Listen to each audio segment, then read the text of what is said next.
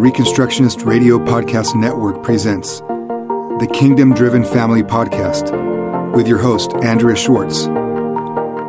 This podcast will equip and empower you to help advance Christ's kingdom through God's primary institution, the family, building a home that serves Christ and His kingdom.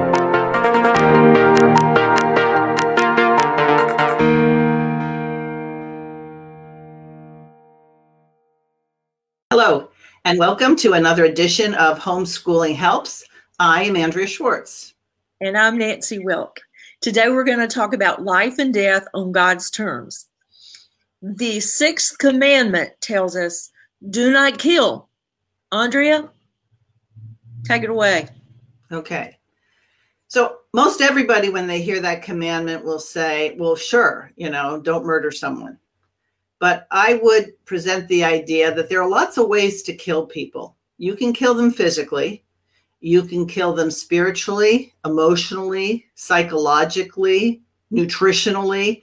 There are lots of ways. Some are more immediate than others, but the prohibition is against killing.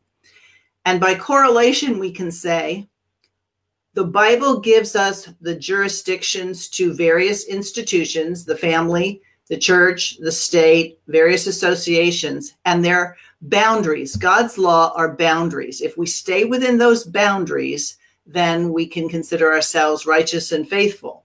If we go outside those boundaries, then we have a problem. So the reason I entitle this today, Life and Death on God's Terms, it means that we either find the justification for our actions and our decisions in the Word of God, and not our own autonomous self. And if we do that, then we're going to be, if we're autonomous, we're going to move outside the protection of God's law and not find the blessings that are attendant with it. Mm-hmm. Okay. And autonomous meaning I decide for myself what's right or wrong. Right. That is the sin of Adam and Eve. They decided for themselves what was right and wrong. I mean, God gave them a pretty wide berth. You can do whatever. But the day you disobey me, eat of that fruit, is the day you'll surely die. So guess what? Right at the beginning, the consequence for disobedience was death because they were to live on God's terms, not their own. That's why life and death must be viewed through the lens of Scripture, and we don't get to make it up as we go along. God tells us that God gives us life. God takes life. He decides what's right or wrong. He decides the boundaries for righteous living and the boundaries for death. When we cross that boundary, we're in the death zone, if you will. So this command to not to kill is given to the family. So what are some of the ways as a family? Like I haven't taken a gun and shot anybody. So how might, as a family, we be killing each other or ourselves and not recognize this, the comprehensive sense in which God is offering us life? All right. So anybody with children knows that the sinful nature of children manifests itself. The sinful natures of husbands and wives, mothers and fathers manifest themselves. We may be redeemed by God, but our sinful nature isn't fully eradicated this side of heaven. So part of the reason that in the Lord's Prayer we're to forgive trespasses is because in a family situation, count on it, there are going to be trespasses. Mm-hmm. So how does 9-year-old brother deal with 5-year-old sister when she does something he doesn't like? Well, if he decides that what he's going to do is punch her because he's bigger or stronger, he's violating the commandment, thou shalt not kill. Now, some people go, well, hold on there. He's not killing her. He's not killing her now, but he could. If he got angry and he acted on his anger and he picked up a paperweight and it happened to be a very heavy one and he hits her in the head, she could die. So things that lead up to violation of the commandment not to kill.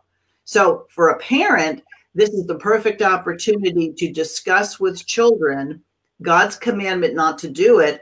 And And if you, in fact, hurt somebody that she got seriously injured or she died, you wouldn't be without responsibility just because you're 9 years old. The Bible knows no place for saying, well, we won't hold children responsible for what they do. The Bible expects parents to teach their children right and wrong and not say, well, they won't really understand it till they're 10 or 11. Right, right. So one of the things when I'm teaching the Ten Commandments to my grandchildren now, we say that the sixth commandment is not to kill. And we say that means we protect life. I had opportunity to share this with some little friends of ours. And later on that day, they were playing with blocks. And they were stacking up their blocks, the little red triangle blocks, and they made them into a pile. And they said that was their fire. And they said, oh, look, Nana. And they made a little stack of other blocks around the red triangle ones and said, look, we're obeying God's sixth commandment. We are not killing. We are protecting life. You see, these blocks keep people away from the fire. So in their little play, once they understand it, they're able to practice it and demonstrate it even in their play. And understanding that the fence, we live on a railroad track. And one of the things that we did when we moved into this building, first thing, was we put up a fence and a deck railing to protect ourselves, our children, our visitors from the railroad track. We actually had people say, why did you do that? You needed some other things first. Correct. Well, it looks like I lost Nancy there. Hopefully I will get her back. Oh, there she is. Let me get her back up here. Whoops. Okay. Sometimes we have technical difficulties. And so, okay, you're back, Nancy. We lost you there for a second, but you're back. Okay. All right. Good. So you're bringing up a very important point. Since God's law is given to us so that we may please him, we have to think of the implications. And so that fence, that's actually a law in the Old Testament that you have to put what I think they called it a parapet around your roof. It was not uncommon in those days that people would go up to the roof to cool off or whatever when it was really hot, but you had to build a fence around it. The same application is if you have a swimming pool and you put a boundary around it, the idea is to protect and preserve life. Well, early on, once you teach children that they're not free to just injure others, you also have to teach them it's not appropriate or godly to injure themselves. So now we're into the whole realm of talking to your children about how suicide is just as much an offense against God as murder. And it's not unusual in our day that there are lots of teen suicides. Well, part of that comes from the fact that parents are sending their children to places that are going to tell them that God's law doesn't apply because they're not allowed to talk about it. So anybody, and I've said this before, who puts their children in a system of education that's not going to acknowledge God and not going to follow his commandments, I would say are in violation of this commandment not to kill. You could be killing, you could be leading someone to an idea that spiritually and physically, et cetera, they don't have to pay attention to God's rules. And so if you remember what we said last week, for parents to expect children to honor them, they themselves must be honorable. Right. Now, give you an example. I had two daughters who used to play competitive golf. And in any kind of competition, of course, people want to win. Well, in golf, it's very easy to hit a bad shot. As a matter of fact, anybody who's ever played golf will say it's much easier to hit a bad shot than a good shot. Well, these girls got pretty good at what they were doing, that they were probably better than 99% of anybody, any woman anyway, who plays golf, right? Maybe men too. And when they would hit a bad shot, sometimes they would hit themselves really hard or slam their club into their foot. And because of the way things worked, I was always pretty much watching them in competition. And I made it very clear to them, if I saw outbursts of anger like this, and they were slamming things on themselves or possibly could affect others, I was going to go right up and pull them out of that tournament. And they were like, Oh yeah, and one time my daughter did something like that, and she saw me coming, and she was like, no, I get it, and she worked it out. The point being is, if we get used to injuring ourselves because we're angry or upset or lonely or disappointed, whatever it is, we're going down the road of injuring something we don't own. Our bodies are not our own. It's an illusion to say, I can do whatever I want with my body. No, you can't. And because that lie was in place, we now have a lie that says, I can do whatever I want with a baby that happens to be inside of me. So a murderous spirit, in terms of how you view yourself and other people, will translate into a society that decides an unwanted child is worthy of death, an unwanted disabled person is worthy of death, an unwanted elderly person is worthy of death. Mm. Right. It really is a slippery slope there once we realize that that there's so many expressions of hating and killing and injuring ourselves or someone else.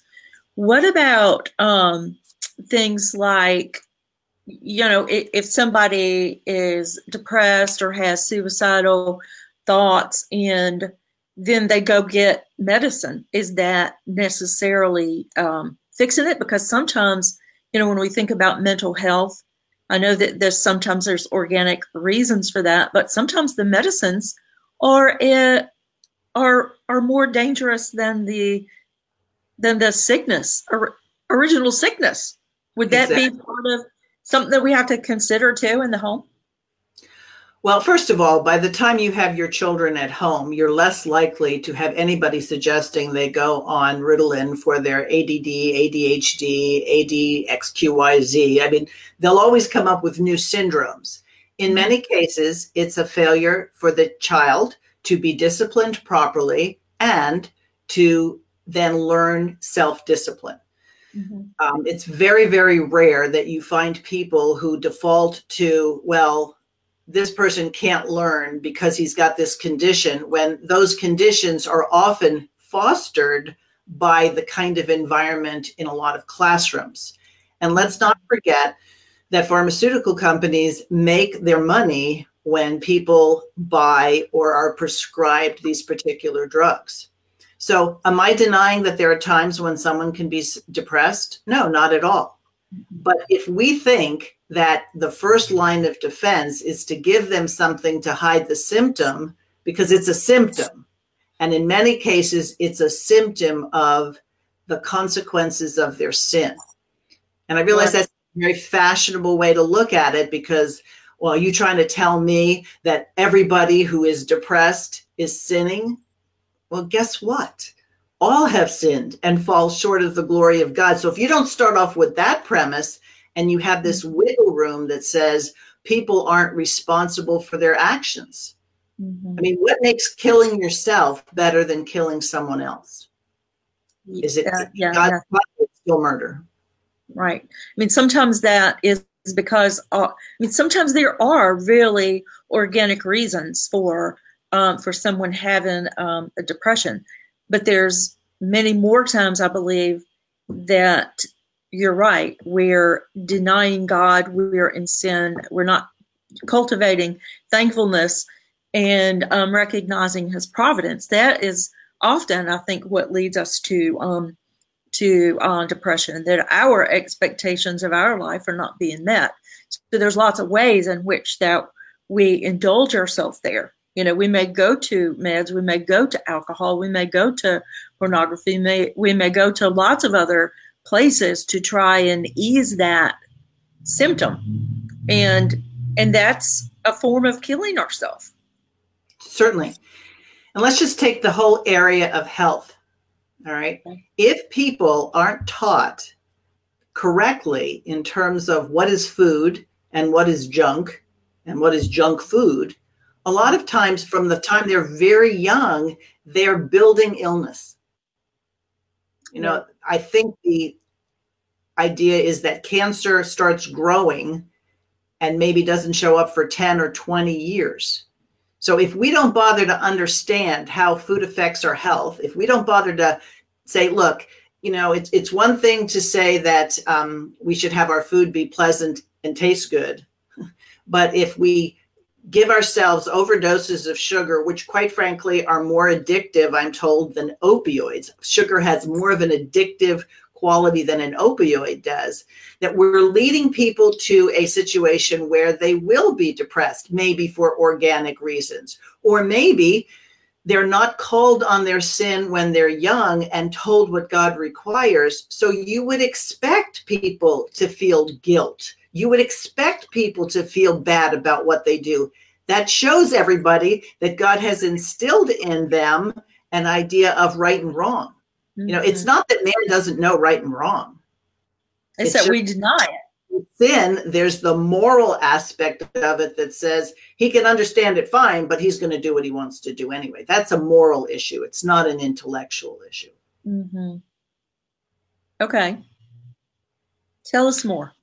Okay, so if you've ever listened to the pharmaceutical ads on television, which are oftentimes the commercial and in terms of TV shows that are doctor shows or police shows or whatever it is, and if you have the sound off and you're just watching it, you would think this drug is very helpful and it'll make you feel good and it'll cure whatever ails you.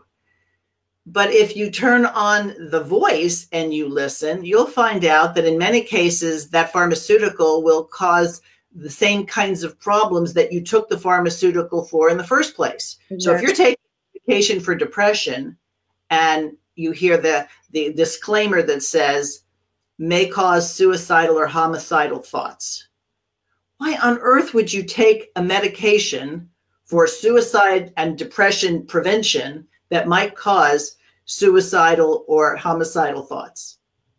Or one of the ways they protect themselves is to say, do not take this drug if you are allergic to any of its ingredients. It's hundreds of ingredients. Are you supposed to go and then go find out all the potential things that I could be allergic to? Mm-hmm. Right. So when it comes right down to it, if you expect people to be irresponsible, you train them to be irresponsible so that anytime they're sad, they'll go to something to satisfy that sadness, which is a form of idolatry because you're going to something other than God, right? You're worshiping that feeling. How I feel after I have my chocolate. Uh-huh, right. How I feel after I have my vodka. How I feel after I go out and find someone to love me. Mm-hmm. See, these are all violations of the previous commandments. And where you start teaching children this is when you see a manifestation of their sin and help them see which of God's commandments they're in violation of. Mm. Yeah. I see it's really important to have a more comprehensive understanding of what God is saying to us, more than just don't kill, you know, like we think that's such a small thing when we do it so recklessly in so many ways and don't even recognize our violation. It's no wonder that we are sick and crazy and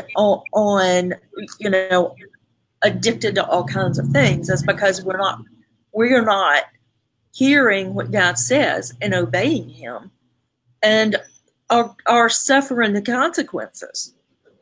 Right. See, if you want to find out what God approves of, go to the Word of God. If you want to find out what God disapproves of, go to the Word of God. Now, the sanctions in Scripture for certain things, including murder, is that the person or persons who commits those crimes forfeits his own life. God says so. So when you have a society that refuses to follow God's commands and doesn't take those people who have made these violations, I don't care if it's one time. In God's economy, one time is sufficient. Instead of saying, well, he only murdered once. Okay, how many times does he have to murder before you think it's appropriate to do things the way the creator of the entire universe said to do it? Mm-hmm. Well, it's not just murder physically that brings that about. There are other crimes that God says are to be met with the death penalty. And as we go through the various commandments after this one, we're going to see that adultery is one of them. But that whole idea of adultery is much more than what we think it is. Mm-hmm. The whole idea of children who will not listen to their parents, right? And they grow up to not listen to their parents. The Bible calls them incorrigibles.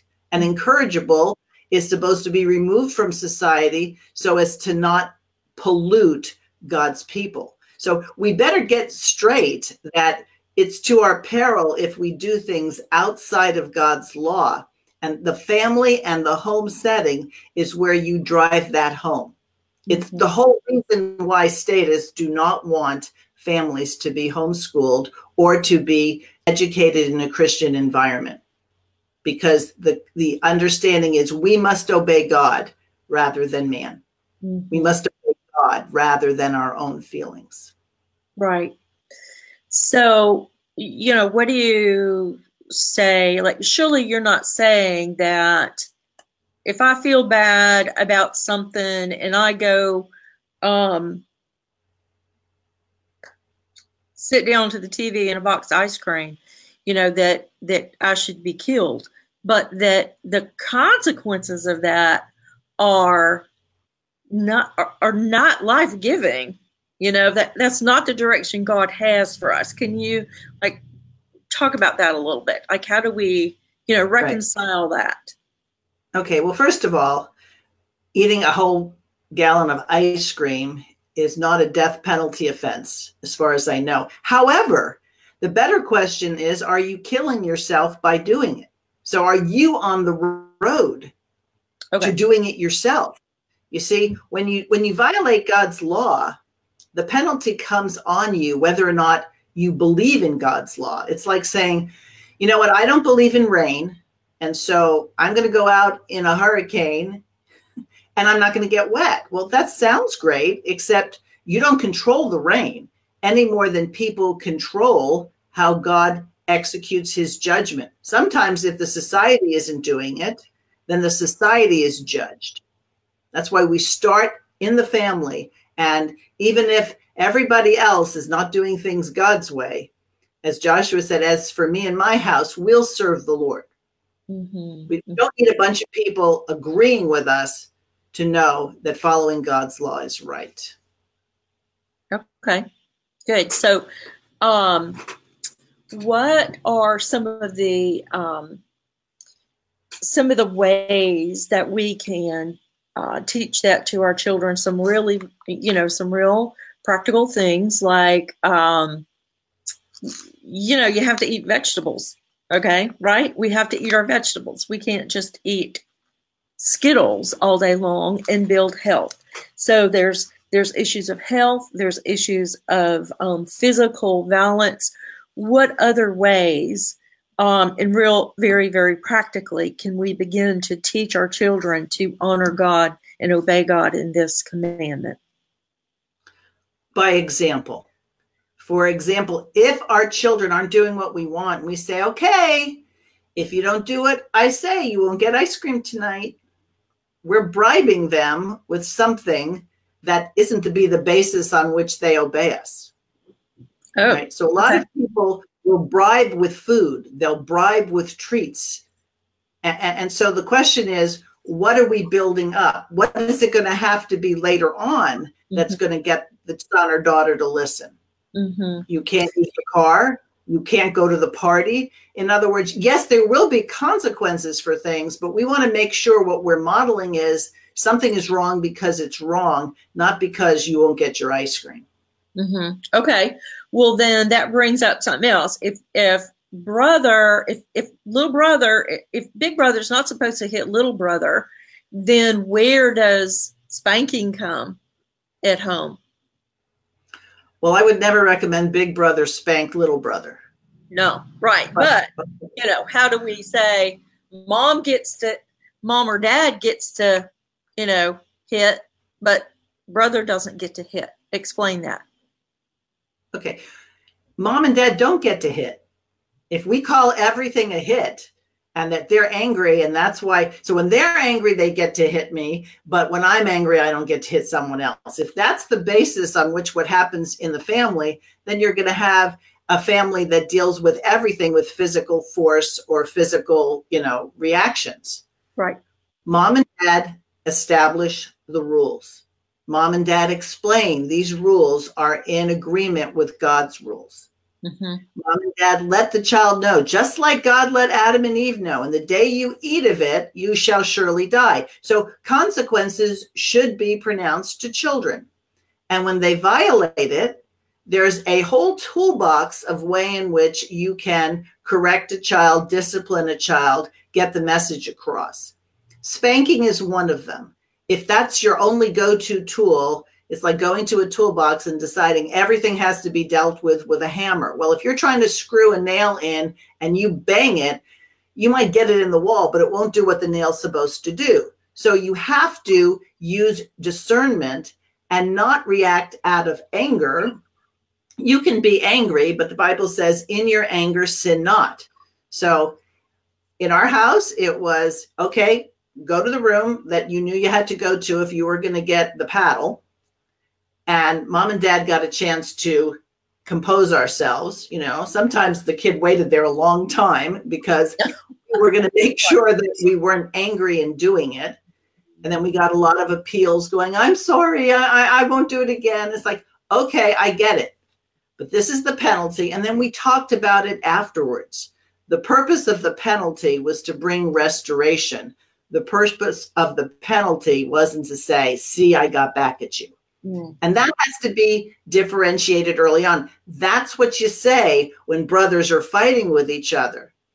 One other thing I'd like to bring up, and it's how children play and the things children and the whole family in general watch.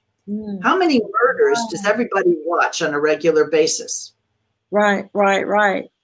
How much play is, okay, I'm the bad guy and I'm going to kill you, whatever it is. I used to stop that kind of play and saying, why are we doing that? You obviously are, go in here, let's find something else for you to do. Clean your room, clean the bathroom, do something. If we have to pretend that I'm killing you, then how does that jive with thou shalt not kill? Right. Because if God tells us not to do it, then why are we entertaining ourselves there? Right. Well, see, what kids will say is the bad guy. You say, okay, so you basically had the testimony of two witnesses that was brought before a judge, and it was adjudicated that this person committed a death penalty offense. Therefore, we will that's not how the kids are playing. No. They just decide who's the bad guy. And everybody seems to like to be the bad guy more than the good guy, because you see the bad guy has more fun, you know, gets to run with stuff. So who knows? Right. Basic to that is like, what are we spending our time doing? How many murders do people see by the time they're, you know, adults? Mm-hmm. When we were talking about this now, just recently there was a gunman who went into a synagogue. And I saw the rabbi who was in charge of the synagogue being interviewed. And he said, at first when he heard the noise, he thought a coat rack had fallen down. But then pretty soon after that, he realized it was gunshots, and he had never heard gunshots in his life. Well, he probably had if he had ever watched movies and he heard it. But one of the things that's certainly not true in movies is that by the time a gun is discharged and you happen to be in the room, probably deaf for a while, the likelihood if you're in an enclosed space that bullet goes, it's not going to go exactly where everybody plans for it to go. So there could be, you know, real damage to the home afterwards. You never see that in film, right? So we have this idea that death isn't really death. And so this man was actually faced with watching 7 people die in his congregation. And it jarred him. But have we become desensitized to it because we see it so much and it's like, it's not a real big deal. Right. Right. Well, Jesus said that if we have anger towards our brother, that we've committed murder in our hearts. So we have to recognize that this stuff doesn't come out of nowhere. And one of the things that I encourage young moms to do is to think about something. It might look like this when they're 2, or it might be fun, be able to label it fun play right now, but what is that going to look like when it's grown up? You know, this anger and this play, when it grows up, and that's a real gun instead of a toy gun, it looks like murder. It looks like death. Right. If you think about the first murder, physical murder in the Bible, it wasn't because Abel came up and spit at Cain. It was that Abel's sacrifice was received by God and Cain's wasn't. So who was Cain really angry at? He was really angry at God. Right. And God warned him. He said, sin is crouching at the door. Don't let it get the better of you. So when we first sin in our heart and then we sin in our words, sinning indeed isn't that far behind. True. So this is a big thing. I have to say, when I teach biblical law, which I do on a regular basis, and we go through Dr. Rushdoony's The Institutes of Biblical Law, by the time we get to this commandment, and there are like 20 sections, people are like, 20 sections? I mean, we could probably cover this in 5, but he unearths an awful lot. And by the time you finish appreciating all the many facets of this and looking at this commandment in view of the previous ones and the ones that will follow, you'll see that many offenses in the various commandments have to do with killing of some sort, whether it's spiritual, emotional, physical, familial, culturally. There's a lot of death going on when people don't follow God's word. Mm-hmm. Right. Well, you've given us a lot to think about. It's very important, and I appreciate that. So, again, if folks have any questions, comments, and suggested topics, we'd love to hear from them. And they can always go and study some more at the Teacher Training Institute at Chalcedon. And is there anything else, that you would recommend if somebody wanted to dig into this particular subject of the sixth commandment, or all of them in general? Aside from the books we just referenced, and we think we've mentioned before, if you go to the Chalcedon website, you can often hear lectures that correspond with the book. But I think a good exercise would be to just observe what goes on in your home, the kinds of things your kids are saying, the kinds of things that you're allowing them to watch. And it's one thing to interpret what they see and help them figure it out. What made this wrong? What made this right? But a lot of people who just plant their children in front of media or television, whatever it is, and they don't see what's the message being conveyed. This is where a lot of the impressions actually get stored, and it's important to have very hands-on parenting. So just observe the kinds of things that are being done. When your children are mad at each other, how do they react? And then use these as opportunities to unearth what's really there. Right. Okay. Well, it's been a good half hour. Thank you again. As always, we'll be seeing you next week for commandment number 7. Okie doke. See you then. And thank everybody for watching. Thank you. Thank you for joining Andrea Schwartz and the Kingdom Driven Family Podcast, holding up the family and self-government as a true and lasting means of transforming society. Please visit thekingdomdrivenfamily.com and reconstructionistradio.com.